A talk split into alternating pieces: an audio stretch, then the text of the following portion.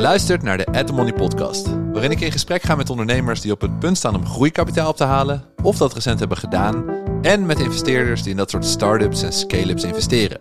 Ik ben Thomas Mensink, CEO en investeerder bij Golden Egg Check en in deze aflevering spreek ik met Ietse van der Meer, investment manager bij de NOM en mijn collega bij Golden Egg Check Capital.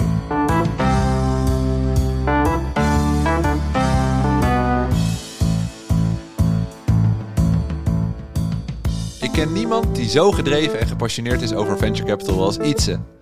Het was dus ook logisch om hem als venture partner te betrekken bij ons eigen fonds, waar we het in deze aflevering over zullen hebben.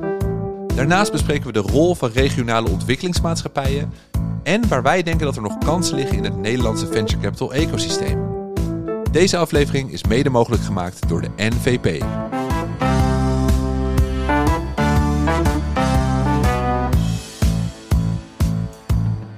Um, ik ben Ietse van der Meer. Ik ben op dit moment werkzaam als investment manager bij de NOM in ons tech en deep tech team. En Ietse?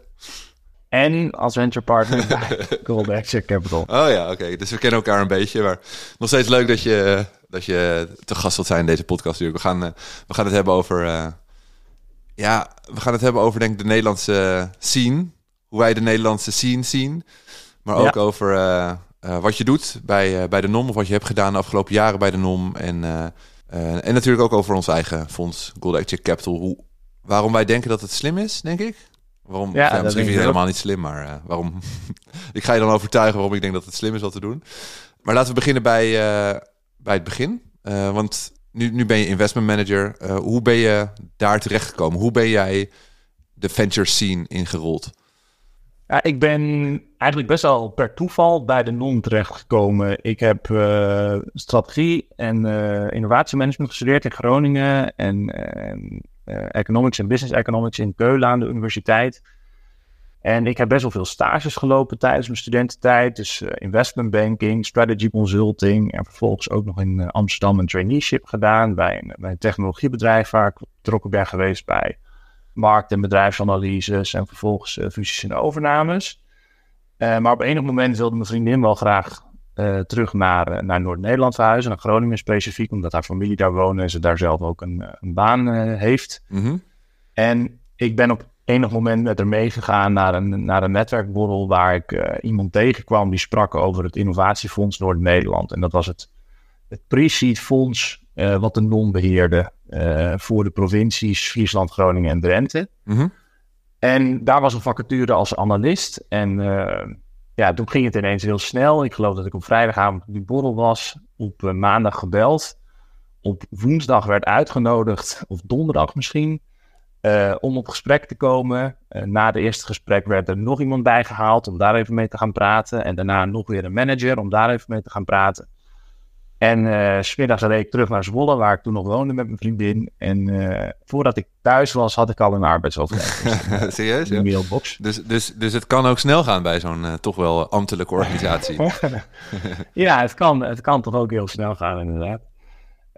en dat is eigenlijk de eerste keer dat ik in aanraking kwam, überhaupt met de venture capital scene. Dus ik, ik had wat strategieconsulting gedaan en, en, en overnames. En ik was ook eigenlijk ervan overtuigd dat ik dat wel wilde blijven doen. Maar ik zag ook wel de, de belang met mijn vriendin mee te verhuizen naar Noord-Nederland en daar iets te vinden wat paste bij mijn ambitie. En, dus dat, ja, dat, dat was leidend en niet zozeer van oké, okay, nu wil ik iets in, in, met startups of met venture capital gaan nee, doen. Nee, dat was op dat moment absoluut nog niet het geval. En uh, toen, ik, toen ik daar begonnen ben, kwam ik er eigenlijk al heel snel achter dat uh, venture capital of het werken met, met ondernemers of met startups, dat dat wel heel goed past bij, bij wie ik ben. En dat, dat heeft zich de afgelopen jaren gewoon heel erg doorontwikkeld. En ben gewoon heel erg ja, verliefd geworden eigenlijk op, uh, op het vak van, uh, van investment manager of, of van investeerder. En, en daar heb ik de afgelopen jaren gewoon met heel veel plezier aan verder gebouwd. -hmm. Wel bij een regionale ontwikkelingsmaatschappij. Dat is anders dan misschien bij een soort van privaat VC-fonds. Laten we even het brugje maken naar de NOM dan. Hoe, hoe, zie, jij, hoe zie jij de NOM, zeg maar? Of, of misschien in bredere zin, hoe zie jij regionale ontwikkelingsmaatschappijen? Wat, wat is hun rol precies in, in het hele ecosysteem? Ja, een leuke vraag. Ik, ik heb het hier best vaak over met mensen, omdat ik vind dat de NOM of, of de regionale ontwikkelingsmaatschappijen in, in algemene zin echt wel een hele coole rol hebben in het, uh, in het Nederlandse venture-ecosysteem.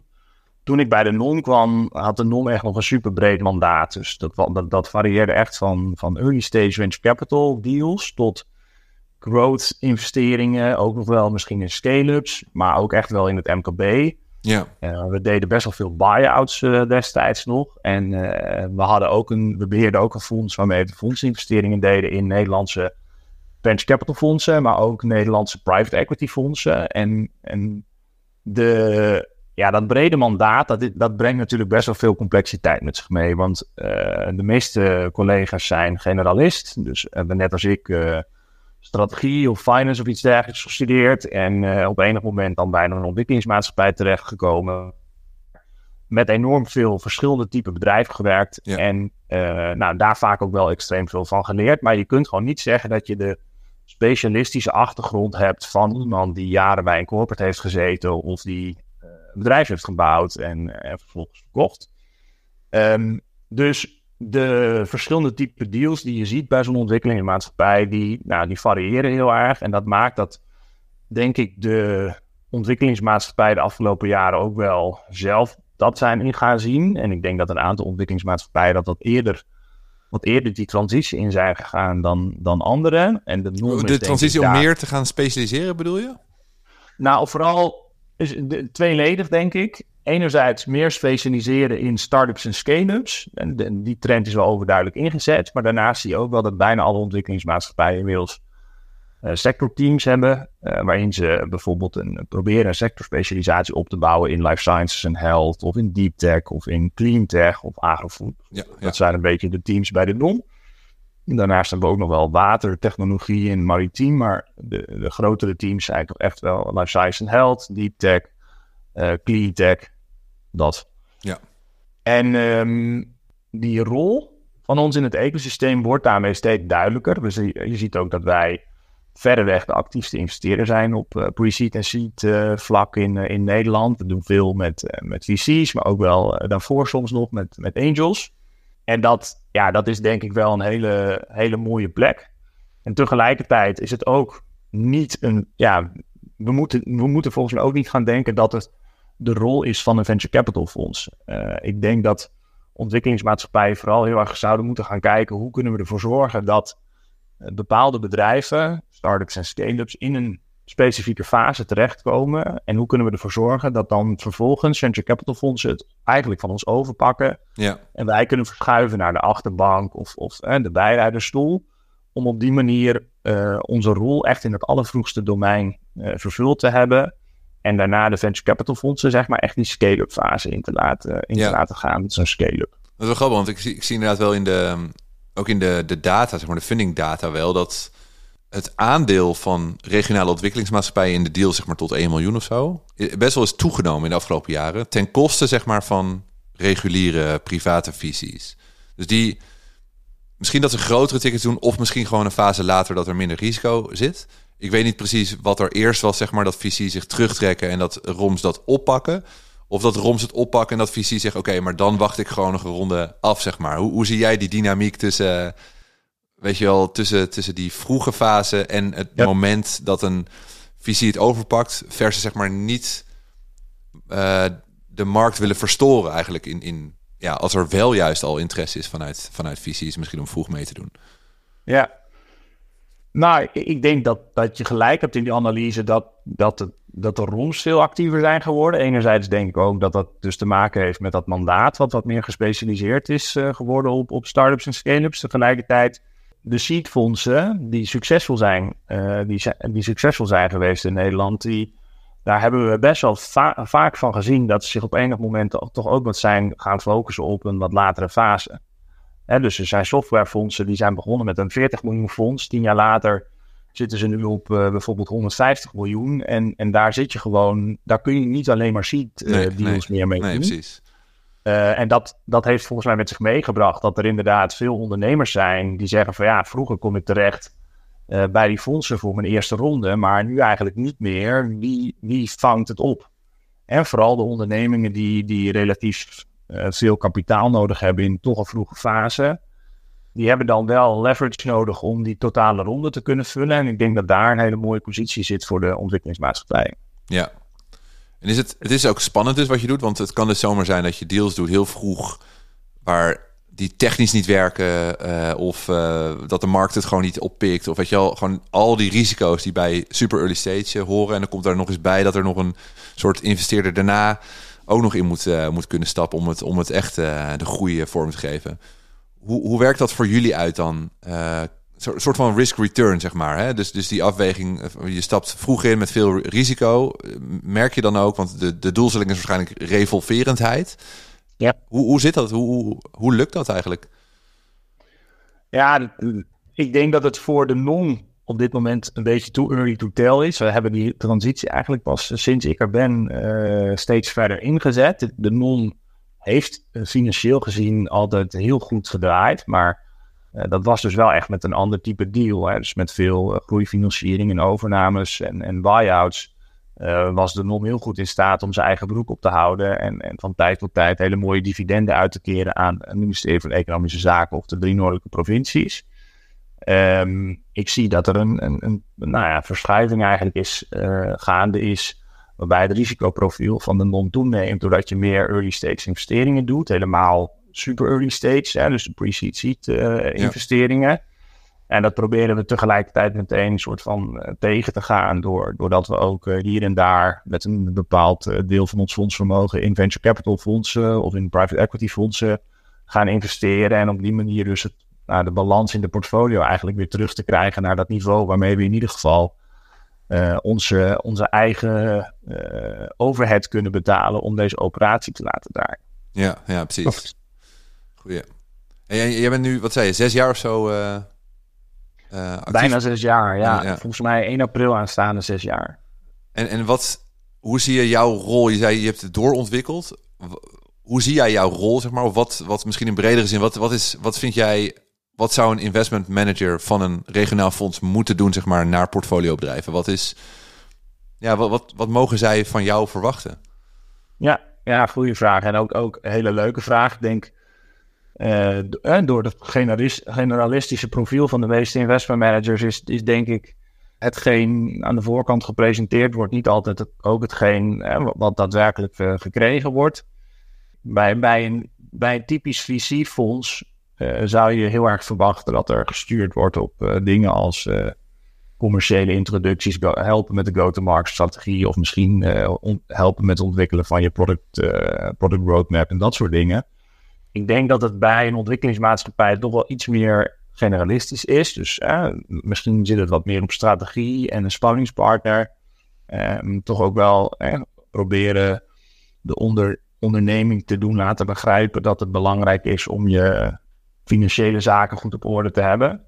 Uh, en vervolgens komt daar heel erg bij, wat heb je als individuele investment manager te bieden aan je portfoliobedrijf. Dus ik heb de afgelopen jaren met denk ik, bijna alle venture capital fondsen in Nederland gesproken. Uh, en, en daar een, een, goed netwerk in, in, in die scene mee opgebouwd. Dus ik denk dat ik uh, inmiddels kan zeggen dat ik een uh, toegang kan bieden tot kapitaal. Doordat ik zoveel venturefondsen ken. Ja. Ik denk dat ik ook heel goed begrijp, omdat we best wel veel venturefondsen hebben geïnvesteerd. En dus met veel GP's van die fondsen gesproken heb. Dat ik weet waar zij naar op zoek zijn. En dus ook wat er nodig is voor een bedrijf die een seedronde heeft opgehaald. Uh, en binnenkort uh, wil beginnen met het raisen van een series A. Dat je ze dus soort van ja. piketpaaltjes voor ze uit kunt, uh, uit kunt zetten. Van nou, als je dat hebt bereikt, dan kan ik je vervolgens in contact brengen met een B2B SaaS-fonds.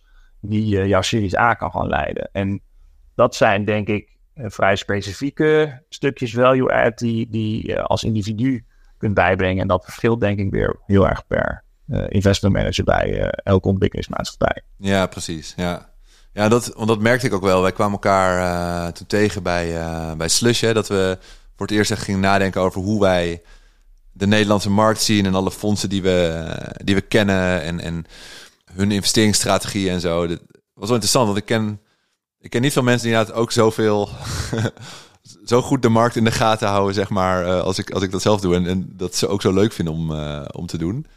En dat, dat is denk ik ook de reden dat we sinds, wat is het? Wanneer? Oktober of zo? September? September, ja, oktober, ja. ja. Wat, wat intensiever zijn gaan samenwerken. Uh, dus jij helpt ons nu, een, ja, het is een dag in de week of zo uh, mee. Met, ja. uh, met, met, met, met, wat te doen met, met Gold Check Capital. en de grap was, en dat moet je misschien maar vertellen, dat we... Want wij, ik heb zelf nagedacht over wat zou nou een interessant, interessante investeringsstrategie zijn... die eigenlijk toch een beetje anders is dan, dan de meeste fondsen misschien in Nederland doen. En jij had er zelf ook over nagedacht. Hè? Je zei net dat we gingen notes, ik ging notes vergelijken tussen wat ik zelf had bedacht en wat ik jou had toegestuurd. En dat kwam aardig overeen. Ja. Kan je ons even meenemen, zeg maar, hoe je zelf uh, over na hebt gedacht? Dus, dus misschien eh, ben je met een leeg blad begonnen. Van als je nou een eigen fonds op zou zetten, hoe zou jij dat dan, hoe zou jij dat dan doen? Ja, ja. Nou ja, klopt inderdaad. We kwamen elkaar tegen op Slush. En, en volgens mij hebben we elkaar die avond ook ongeveer niet meer losgelaten. We, bromance. Er ontstond een bromance en een gedeelde, gedeelde passie of iets dergelijks. Um, en, en ik was toen uh, nou, al, al iets van een, een paar maanden in mijn hoofd heel erg bezig met oké, als ik inderdaad iets voor mezelf zou, zou willen gaan doen, hoe zou dat er dan uitzien? En ik had gesprekken gevoerd met, nou, uiteraard met mijn manager bij de NOM, maar ook met een aantal vermogende uh, individuen in mijn netwerk en wat uh, general partners van venture capital fondsen die ik goed ken. En ik had nou een soort van het idee van uh, dit, moet, dit moet ik toch ook wel zelf kunnen. Uh, geld bij elkaar halen en gewoon samen met venture capital fondsen die ik de afgelopen jaren uh, goed heb leren kennen, co-investeringen doen. Dus ik, kwam eigenlijk ook al vrij snel, net als jij, op dat co-investeringsmodel, omdat ik denk dat ik een, bepaald goodwill misschien heb, heb opgebouwd om, om die deal samen te kunnen doen. Maar toen ik in gesprekken ging met die, met die high net worths, kwam ik er eigenlijk wel vrij snel achter dat dat in je eentje gaan doen wel, wel misschien een, uh, een maatje te groot voor me was. En uh, dat was ook wel steeds een beetje mijn twijfel van, ja, in mijn eentje is, is, is, is niet zo leuk. Ik, het leuke van wat ik van de NOM vind, is dat ik uh, in, in, bijna zes jaar nu extreem veel heb kunnen leren van, van al mijn collega's en, en, en dus ook van veel GP's waarmee ik heb samengewerkt. Ja. Dus toen jij mij jouw, jouw Golden Acture Capital plan stuurde, en ik daarin zag van ja, de, 30 tot 35 deals in een relatief korte periode. En dus misschien 2,5, 3 jaar investeringsperiode. Co-investeringen.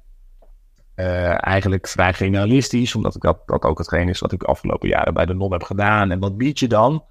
Ja, uh, ik regel je volgende ronde, was een beetje mijn, mijn hypothese. En ik wil kijken hoe ik uh, ervoor kan zorgen dat er veel interactie ontstaat tussen die founders van de portfoliobedrijven. Om ervoor te zorgen dat ze van elkaar leren. En, en ik denk ook echt dat dat een hele sterke uh, value add is. Omdat dat vaak wel wordt gezegd, maar in de praktijk niet echt altijd tot zijn recht komt. Ja. Um, en ook die, nou ja, die, die, die eerste promise, ik regel die, uh, die, die ronde. En dan moet je wel uh, dat moet je ook wel waar kunnen maken vervolgens. En, en dit waren twee dingen waarvan ik dacht, nou, dat, dat eerste, dat denk ik waar te kunnen maken. En dat tweede, daarvan denk ik dat ik uh, internationaal ook wel fondsen heb gezien die dat gewoon heel slim hebben opgepakt. Uh, met, met gebruik van de juiste technologie en platformen. Ja. Om ervoor te zorgen dat er inderdaad interactie ontstaat. Dus ik denk dat we daarop gewoon enorm geklikt zijn. En, en dat, dat, ja, dat dat ook heeft geleid tot waar we nu staan. Ja, klopt. En ik denk die vervolgrondes regelen. Of, of zelfs in, in de huidige ronde zien we ook nog wel vaker dat er gewoon een, een, een lead investor nog gezocht wordt. Of wat extra angels uh, die we aanklikken of zo.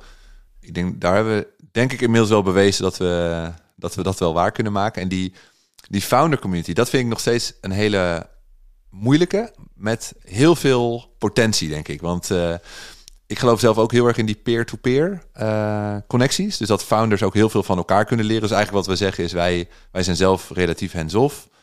Maar we vinden een gespecialiseerde lead VC voor jou.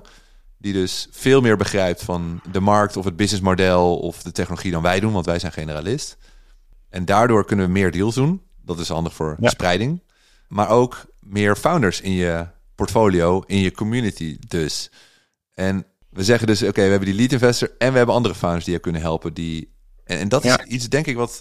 Ik weet ik, ik zie het niet vaak succesvol uh, door VC-funds ge, ge, gefaciliteerd worden. Iedereen zegt het natuurlijk wel, want het, er is in potentie altijd een community, maar hoe actief is die dan precies en zo? En dat, ik, ja. ik vind dat nog steeds het moeilijkste. Ik denk dat we al best wat, uh, wat hebben. Echt hele leuke founders die elkaar echt uh, bereid zijn om te helpen en te steunen en zelf ook afspreken en... Dat is, dat is heel vet. Maar ja. daar zit ook nog steeds de meeste daar kunnen nog, nog de meeste potentie nog, denk ik. Daar valt nog, nog veel meer van te maken. Ja. Ja, absoluut. Ik denk echt dat, dat daar, als, je, als je dat weet te professionaliseren en echt ervoor kunt zorgen dat de introducties die, die je daarin uh, tussen founders naar elkaar maakt, dat, dat dat waardevol blijkt te zijn en dat je dat ook misschien kunt kwantificeren op de een of andere manier, dan, dan kun je echt laten zien dat je dus inderdaad niet die, die gespecialiseerde rol uh, hoeft toe te voegen in de board bijvoorbeeld. Uh, maar dat je echt kunt zeggen van oké, we, we zijn hands-off en we pakken misschien 1 of 2 procent van de totale cap table met onze ticket in die eerste ronde. Ehm, dat maakt ook niet dat we het misschien verdienen om in jouw boord te gaan zitten. En dat vinden we ook prima. Daar, daar blijven we in eerste instantie gewoon weg. Maar als je ons nodig hebt, dan hebben wij dus een platform met een peer-to-peer community. En we kunnen introducties maken. En nou, gisteravond heb ik dan nog voor een van mijn non-portfolio bedrijven. Uh, wat introducties gemaakt naar CTO's van uh, portfoliobedrijven van Gold Excheck Capital. En wat we dan vervolgens als voor een soort van afspraak maken met uh, de, de, introductie die gemaakt wordt, is van ja, we willen wel graag dat als jij uh, er wat uithaalt, dat je even naar ons terugkoppelt wat je er hebt uitgehaald. En als je dan bijvoorbeeld drie maanden later er een contract uit hebt gesleept, dan zou het ook leuk, leuk zijn als je ons daarvoor op de hoogte houdt. Uh, zodat we dus op de lange termijn ook richting andere mensen in het fonds kunnen laten zien van jongens, dit zijn de connecties die we hebben ge gebracht met onze peer-to-peer -peer community. Uh, kom maar op met, uh, met vragen, want we, we denken toch echt dat we in een vrij korte, korte yeah. periode waardevolle interacties kunnen, kunnen laten ontstaan tussen die founders in die portfolio. En dat wordt natuurlijk enorm versterkt doordat je nou, gemiddeld genomen in techbedrijven geïnvesteerd. Er zit hier en daar misschien een, een deep tech bedrijf tussen die, die wat minder misschien naar de tech community heeft, maar alsnog kunnen daar ook waardevolle dingen ontstaan. Maar uh, die zitten allemaal met dezelfde challenges. Dat is natuurlijk ook wel iets wat je de afgelopen jaren echt ja, wel hebt geleerd. Schalen, hiren, internationaal gaan, al die dingen. Ja, ja. Product, ja, product, mar, product roadmap, al, allemaal ja, dat soort dingen. Iedereen loopt tegen dezelfde dingen aan in bepaalde fases. En, en bijna altijd zie je dat er een paar, uh, een paar mensen net wat verder zijn dan, dan wat andere mensen. En dan, dan kunnen ze gewoon van elkaar leren. En dat, dat is heel waardevol. En dat is ook nog leuk, want, want ik denk dat we in de eerste instantie zijn natuurlijk meer gefocust op de de echte peer zeg maar, van de founders in de portfolio. Maar nu we hebben net die closing gehad. We hebben allemaal tech-ondernemers erbij. Dat zijn natuurlijk ook ondernemers. Maar dan een stapje verder vaak. Die zijn al ja. exit of zo. Dus die, die brengen natuurlijk ook een, een schat aan uh, ervaring uh, en netwerk en zo mee. Wat ja. we ook weer kunnen inzetten voor die, uh, als peer-to-peer -peer eigenlijk dus. Ja, dat is denk ik ook precies hetgeen waar je, waar je vervolgens misschien nog een slag mee, mee slaat. Hè? Dus, dus wat we nu hebben opgezet is een kanaal waarin we gewoon die founders inderdaad bij elkaar hebben gegooid. En die kunnen elkaar makkelijk vragen stellen. Maar er, er, is straks nog een stap verder. En ik denk dat we het juiste medium daar nog, nog niet voor gevonden hebben. Maar hoe kun je er nou inderdaad voor zorgen dat wij onze founders, LP's en misschien nog een, nog een schil uh, daarbuiten, de co-investeerders in ons portfolio bijvoorbeeld. Hoe kunnen die nou allemaal samenwerken aan een common goal. En dat is nou, die portfoliobedrijven ja. uh, harder laten groeien, sneller laten groeien. Ik denk dat, kijk, we hebben gezocht naar iets, iets schaalbaars, ook bijvoorbeeld om door geen board seats uh, te, te willen nemen. Vind je het niet dat we een beetje lui zijn dan eigenlijk? Luie investeerders. Ja, die, die term die, die gebruik jij vaker. ja. Uh, en, en, en daar zit ook een kern van waarheid in, omdat je meelift op het, uh, op het onderzoek van de lead investor. En, en daar zit inderdaad een, een bepaalde mate in van, van luiheid. Van ja, een gespecialiseerde lead uh, investor met een, in Nederland in ieder geval zeer waarschijnlijk een high conviction approach. Dus dat betekent dat, dat ze veel onderzoek doen, uiteindelijk maar in een beperkt uh, eh, 10 tot 15 bedrijven investeren met een fonds. En, en dan kom je eigenlijk al tot de conclusie, dan moet elk bedrijf moet wel de kans hebben om heel succesvol te zijn. Want anders zou je die investering niet doen. Dus doordat zij heel erg convicted zijn, kunnen wij meeliften op het, op het onderzoek wat zij doen. Maar ja. vervolgens denk ik hè, dat er voor ons dus niet echt een, een, rol zit in, in de waardecreatie, in de directe waardecreatie van het bedrijf, maar veel meer indirect. Van oké, hoe kunnen we dingen verzorgen uh, die er wel voor gaan zorgen dat die portfoliobedrijven harder groeien. En ja, daar komt toch wel een heleboel werk bij kijken. En dat allemaal slim neerzetten is natuurlijk ook wel een van de dingen waar, waarvoor wij zijn samen gaan werken.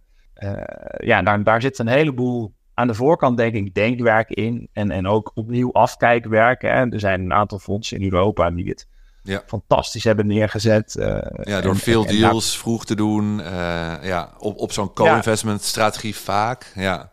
Ja, en ook, en, en ook dus vervolgens daar, daar, daarnaast of daarbovenop echt een platform, uh, platform te bouwen. Hè, waarbij het traditionele platform heel erg zit op, op talent hiring, go-to-market strategy, product roadmap, dat soort vraagstukken.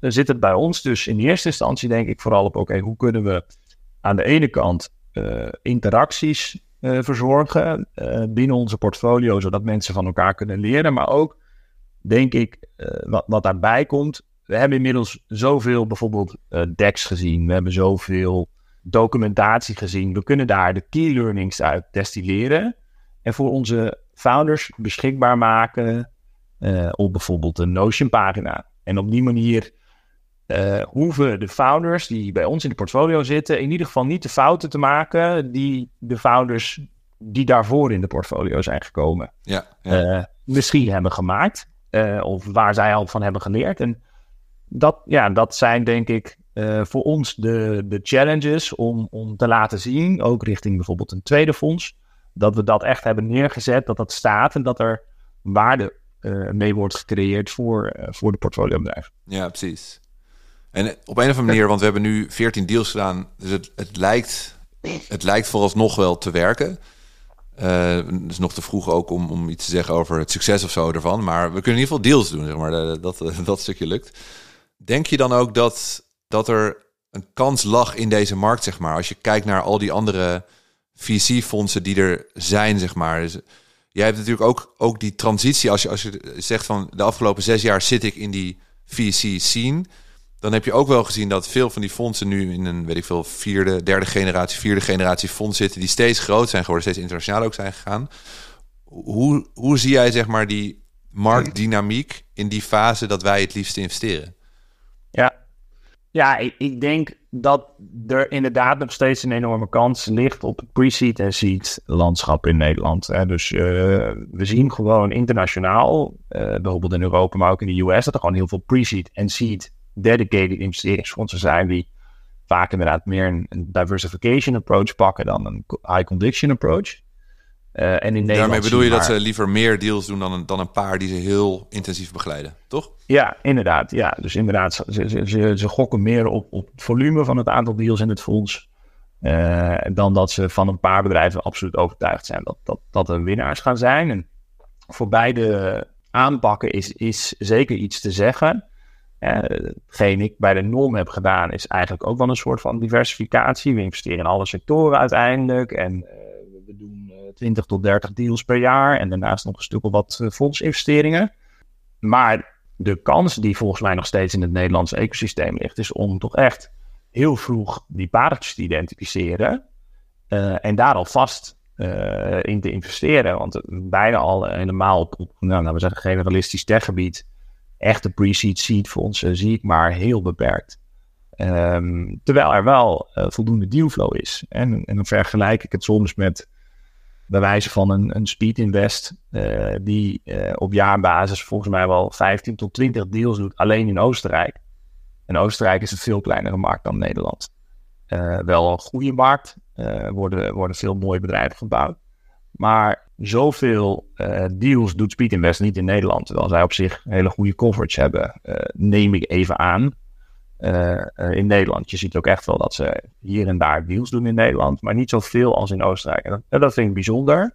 Als je, als je het af, als, je, als je gewoon die twee ecosystemen naast elkaar legt, zijn ze volgens mij redelijk vergelijkbaar. En dan zou je dus ook kunnen verwachten dat zo'n fonds, hè, die internationaal gewoon een hele goede naam hebben, en, en dus op die manier toegang zouden moeten hebben tot dezelfde dealflow als alle andere partijen in het ecosysteem. En natuurlijk is het zo dat er lokaal, uh, mensen die heel lokaal zitten, iets, iets beter die, die dealflow in kunnen schatten aan de voorkant. Maar dat is denk ik de kans die... Uh, die de die vijver, de potentie die er, die er nog in ligt in Nederland. Ja. Dus, ja, ja. ja, en daarnaast is natuurlijk een enorme kans voor het Nederlandse visie-ecosysteem en dat er maar weinig later stage uh, fondsen zijn. En gisteren werd die Nederlandse unicorn datasnipper aangekondigd. Ja. 100 miljoen van index, als ik me, als ik me niet vergis. Ja.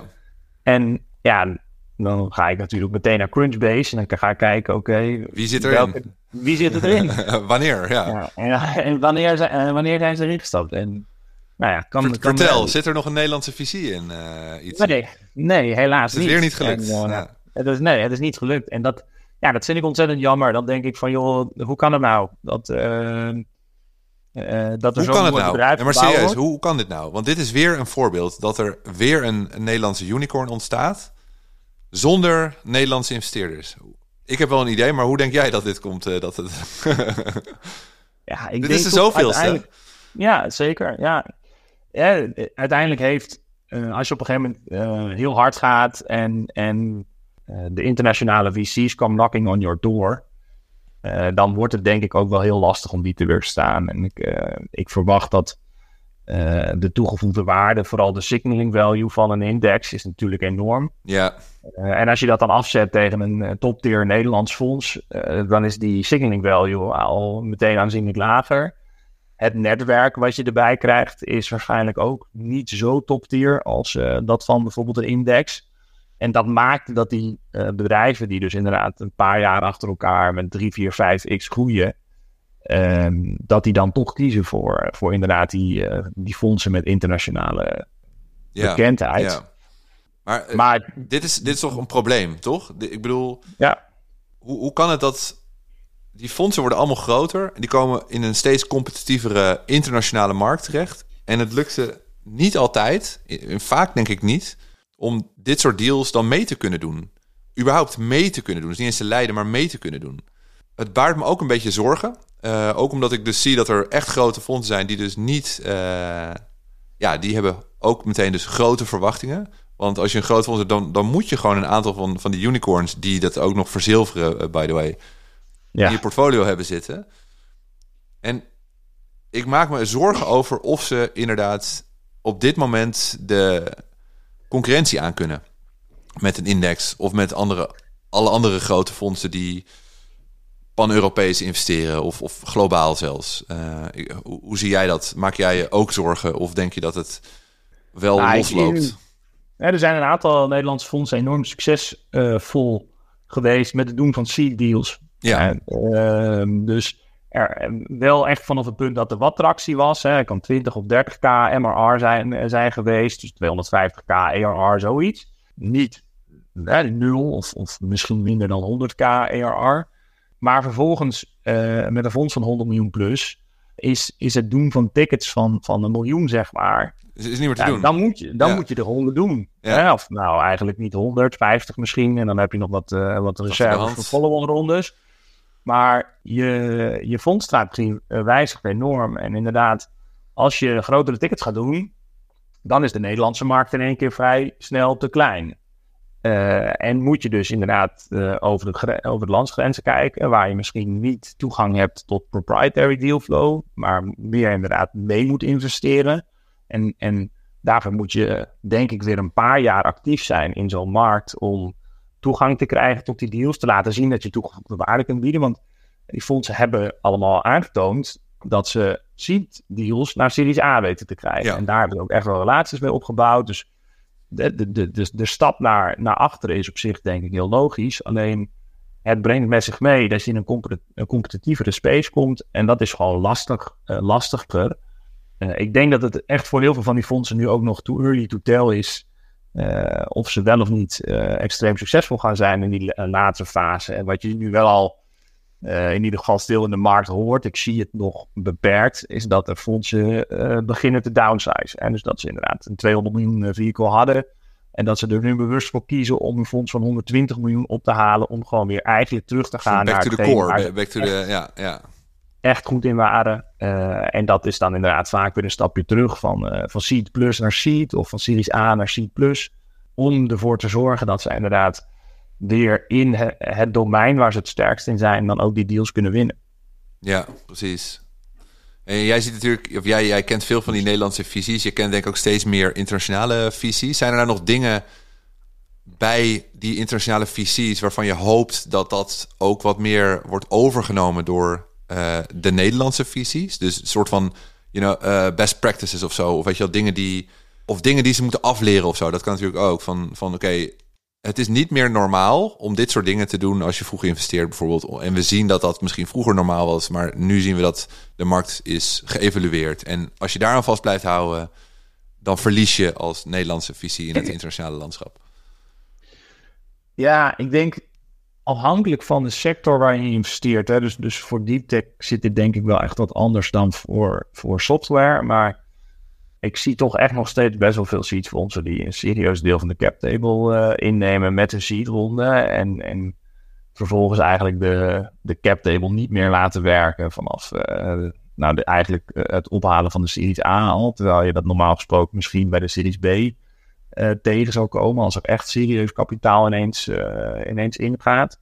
Dus dat is wel iets waarvan ik denk dat, nou, dat er soms wel wat verder over de grens gekeken mag worden. En in de US zie je sowieso dat de waarderingen van eerste rondes extreem anders liggen dan, uh, dan, dan in Europa. En dat is op Series A-niveau volgens mij de afgelopen jaren redelijk terug, uh, teruggebracht naar dat het ongeveer hetzelfde is geworden. Maar in die eerste ronde, misschien zelfs wel eerste twee of drie rondes voor die Series ja. A, zie ik dat daar nog steeds wel verschillen zijn. En toevallig deze week nog echt een voorbeeld meegemaakt waar de founders eigenlijk een heel erg uh, US approach hebben. Gewoon zeggen van nou, we willen anderhalf miljoen ophalen voor 10%. Nou, waarbij de, de, de, de eerste reactie dan toch wel is van zo, nou, dat is wel heel erg stevig. Maar als je kijkt waar ze staan en uh, waar ze, uh, wat ze afgelopen jaren eigenlijk al hebben bereikt, ook in de US, is dat misschien maar helemaal niet zo ontzettend onrealistisch. Alleen het fondsmodel van de meeste venturefondsen in Nederland werkt niet als je in je seedronde maar 10% equity krijgt. Waarom niet? Waarom werkt dat dan niet? Ja, ik denk dat ze daarvoor dan toch te weinig deals doen. Ja. Uh, en dus dat is dat high conviction versus uh, diversification verhaal waar we het eerder over hadden. Dus of je veel deals in je fonds zet of een beperkt aantal met, met heel veel convictie. Um, als ja, jij ja, in die hele vroege fase investeert, dus echt, dan heb ik het over pre-seed en seed, dan moet je volgens mij meer dan 10 tot 15 investeringen doen om daar echt een goede uh, risico-rendementsbalans in aan te brengen. Ja, en ik denk ook dat sommige bedrijven, zeker met die zeg maar wat hoge waarderingen, die zijn misschien veel binairder. Hè? Dus of inderdaad, het wordt een heel groot succes en je haalt alsnog een, een, een supermooi rendement. Of het gaat ook gewoon naar nul heel snel. En dat is precies een strategie die voor veel Amerikaanse visies denk ik heel goed kan werken als je veel deals doet en af en toe dus echt zo'n enorme ja, hoogvlieger ertussen hebt zitten. Maar als je er maar tien duwt, dan is het, ik weet niet hoor, dan is het wel spannend als je uh, zo'n super high risk high return deal er, er, erin hebt zitten. Ja, absoluut. Ik vind dat ook, ik vind dat ook echt heel spannend. Hè? Dus een voorbeeld van een Europees fonds, wat ik, wat ik heel hoog heb zitten, is logisch, want ze zijn extreem, extreem goed gebleken. Maar dat Seedcamp eerste fonds 2,5 miljoen, eh, even uit mijn hoofd. 20, 25 bedrijven meegedaan. 7 tot 8 uh, eh, x multiple opgehaald. Tweede fonds was 5 miljoen, hebben ze 100 deals meegedaan. Dan moet je ook nagaan wat voor kleine tickets dat uiteindelijk waren. Die beide fondsen, die eerste twee hebben ze verkocht toen aan uh, Molten of Draper Esprit in, uh, nou, voor, iets van 4x of zo. En fonds 3 was een fonds van 20 miljoen, deden ze meer dan 150 deals mee, zaten 6 unicorns in stonden ze na iets van acht jaar op 25x multiple. Die hebben seed begrepen, pre-seed seed begrepen. Die, die weten dat als je die unicorns in je portfolio wil hebben, dan moet je eigenlijk in alle bedrijven die in de dataset zitten, moet je inzitten. Uh, ja. En natuurlijk moet je dan nog steeds uh, onderzoek doen en erachter komen waarom deze founders gaan winnen. En bepaalde deals dus ook niet doen. Uh, maar je moet wel er in ieder geval voor zorgen dat je in die mogelijke winnaar zit. Die kans dat je dat doet met 10 of 12 investeringen in je seedfonds, ja. die is denk ik heel klein. Maar dat is ook wel interessant, want zij zijn volgens mij wel ongeveer in dezelfde fase gebleven. In, in, en dus niet groter geworden en uh, grotere deals gedaan. Zij doen eerder meer deals. Maar na een tijdje ja. is, is daar weer de, um, de afweging je wil eigenlijk investeren in het topje van de ijsberg. Maar hoe, als je te veel deals gaat doen, dan zak je misschien wat af op die ijsberg. En dan kom je misschien in het middelmatige segment uh, terecht. Waar ja. af en toe misschien nog een uitschieter naar boven zit. Maar ook misschien ja, dat het toch moi blijft of zo. Dus, ja. Dus hoe groot kan je dan worden? Hè? Dat is, dat, hoe, ja. Wat is de markt size eigenlijk voor, voor dat soort uh, investeringsstrategieën? Dat is ook wel interessant. Ja, super interessante vraag. Ik, de laatste fonds van, van Seedcamp is volgens mij fonds 6, 130 miljoen. Ik, ik weet niet precies hoeveel deals ze daarmee beogen te doen. Ze hebben natuurlijk qua geografie enorm, uh, zijn ze enorm uitgebreid. Ja. Uh, dus ze zitten nu echt door heel Europa, als ik me, als ik me niet vergis. En dat maakt dat ze, en dat ze dus inderdaad ongeveer in dezelfde fase kunnen blijven investeren. Wel wat inflatie natuurlijk geweest. Dus de, de ticket sizes zijn ook vast allemaal wat groter geworden. Maar uiteindelijk denk ik dat je op die manier uh, toch wel tot best wel een serieuze fondsomvang komt. En maar ik ben bijvoorbeeld wel heel erg benieuwd naar Fonds en Speed Invest, die, die deze week uh, een oversubscribed, uh, ik weet niet hoeveelste fonds aankondigde, maar 350 miljoen. Speed Invest is ook echt een seed investeerder. Doen daarnaast natuurlijk wel ook al steeds meer uh, Series A's leiden voor de succesbedrijven in hun port, portfolio. En maar, maar daarmee kun je natuurlijk uiteindelijk ook nog opschuiven en ervoor zorgen dat je dus inderdaad het kapitaal van, je, van je hele grote fonds aan het werk zet. En dat is ook wel echt iets waarvan ik denk dat er in Nederland nou, misschien naartoe gewerkt wordt. Hè? Dus dat je wel al in seed begint met investeren, maar dat je over meerdere rondes de rest van het kapitaal in je fonds kunt, uh, kunt wegzetten. Dat is misschien ook nog iets waar, waar we nou, steeds meer naartoe gaan, of waar een aantal fondsen proberen op in te zetten. Ja, uh, ja. En, uh, en, en op dit moment het bewijs voor aan het ophalen zijn. Ja, goeie. Je had het over als je vroeg investeert, dan is het risicovol. Hoe zou jij Waar zou jij op letten, denk je, als jij in die pre-seed seed fase investeert? Wat zijn voor jou dan zeg maar belangrijke criteria om een deal wel of niet te willen doen? Ja, de, meest belangrijke, eh, het meest belangrijke criteria in die allervroegste fase is toch echt het team. En zie je, zie je, heb je aanknopingspunten waarom dit team echt iets gaat domineren? Dus, dus hebben zij bepaalde inzichten over het probleem of over die markt, waardoor zij uh, een, een, edge hebben ten opzichte van de andere concurrenten in de space. Uh, zie je dat ze al eigenlijk in een hele vroege fase heel erg executie gedreven zijn. Dus elke keer een stapje dichter bij hun doel komen. En vooral uh, de hypotheses die ze hebben snel durven te bevestigen of, of ook ontkrachtigen. Als je dat soort signalen krijgt, dan, dan word ik toch altijd wel heel erg blij. En als je dat ja. koppelt met eh, signalen van ofwel meteen een hele grote markt of een product wat in eerste instantie misschien een beetje in een niche-markt uh, kan domineren, maar vervolgens wel stap kan maken, uh, zo. In, ja. in, in, naar de zijkant in andere markten kan gaan, uh, kan gaan komen, dan, dan zijn dat denk ik wel de, de dingen waar je heel erg blij van wordt als seed investeerder. Ja, en, en daar wil ik toch nog wel aan toevoegen. Wat, wat voor mij nog heel belangrijk is, is dat als ik zo'n ik ga altijd nadenken. Stel je voor dat zo'n founder mij over een maand of zo belt. Of over twee of drie maanden. En ik zie zo zijn telefoon of haar telefoonnummer zo in mijn beeld verschijnen. En ik denk, oké, heb ik zin om op te nemen? Ja, ja Heb ik zin om op te nemen? Of denk ik van, oh nee, niet deze weer. Ja, nee, dat, ja, dat, is zo belangrijk. Is, die persoonlijke klik is zo belangrijk inderdaad. Ja, maar dat je, dat je van iemand iets kan leren, weet je wel. Dat je... Ja. Uh, dat het een, een leuk persoon is waar je zelf nog wat kan leren met bepaalde ambitie en, en, en eagerness en zo. Die je zelf ook weer drijft om, om net een stapje verder te gaan of zo. Dat, ja. dat je elkaar ook helpt eigenlijk in... Ik bedoel, wij zijn met ons eerste fonds bezig. Soms hebben we ook geen idee. Dan, dan helpt het als, als je... Als, meestal hebben we geen idee. Meestal doen we maar wat. maar het is wel fijn als je founders hebt die dat snappen en, en die jou ook beter kunnen maken. En het hele fonds beter kunnen maken. En ook de andere portfoliobedrijven beter kunnen maken. Dat, ja. ja, absoluut. Ja. ja, sterker nog, volgens mij moet dat gewoon echt een, een prerequisite zijn. Je moet niet investeren als er niet een klik ontstaat met die founder. En dat je inderdaad gewoon blij wordt als ze, als ze vragen om jouw hulp of, of andersom. Dat je aan ze denkt op het moment dat je zelf met een probleem zit en denkt, ah, deze founder die, die heeft hier vast ideeën bij. En, en die vindt het leuk als ik hem bel om ja, even over te praten. Ja. En, en, en zo, zo zit ik ook in de wedstrijd met, met onze LP's. Ik, zit helemaal niet te wachten op, op high networks die uh, heel veel geld meebrengen, maar vervolgens gewoon eigenlijk helemaal niet leuk zijn en er puur voor, voor de financiële return in zitten. Ik wil gewoon met mensen werken die het leuk vinden om jou en mij te helpen met het bouwen van een fonds wat een wat andere aanpak heeft gekozen dan, uh, dan de meeste eh, fondsen die we, die we om ons heen zien.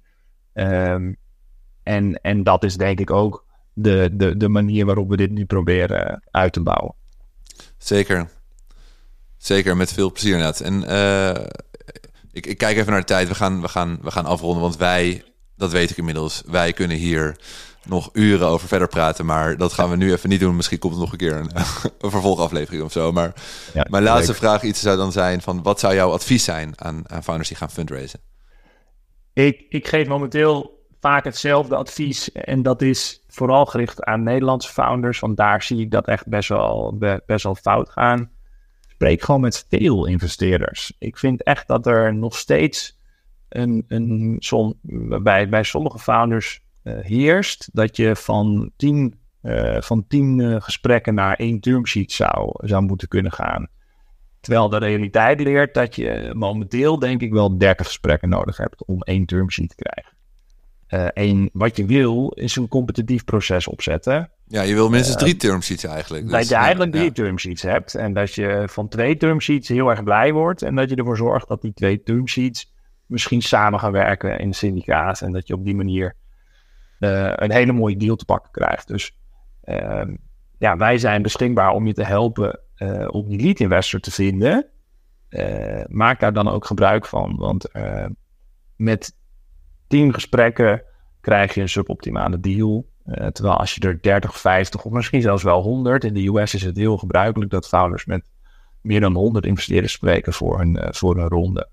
En eh, dat, dat is een serieuze time, eh, time spent. Maar als je dan vervolgens ook een enorme leverage hebt in, je, in, in de waardering die je krijgt. Nou, dan kan dat denk ik wel uit. Eh, en dat is volgens mij wel de manier waarop je erover na zou moeten denken.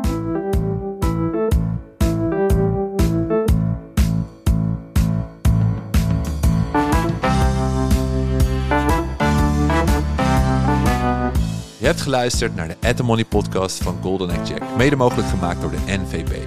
Ik maak elke paar weken een nieuwe aflevering met een ondernemer of investeerder. Dus wil je op de hoogte blijven? Abonneer je dan in je favoriete podcast app. En als je het een waardevolle aflevering vindt, deel hem dan natuurlijk even met andere ondernemers en investeerders.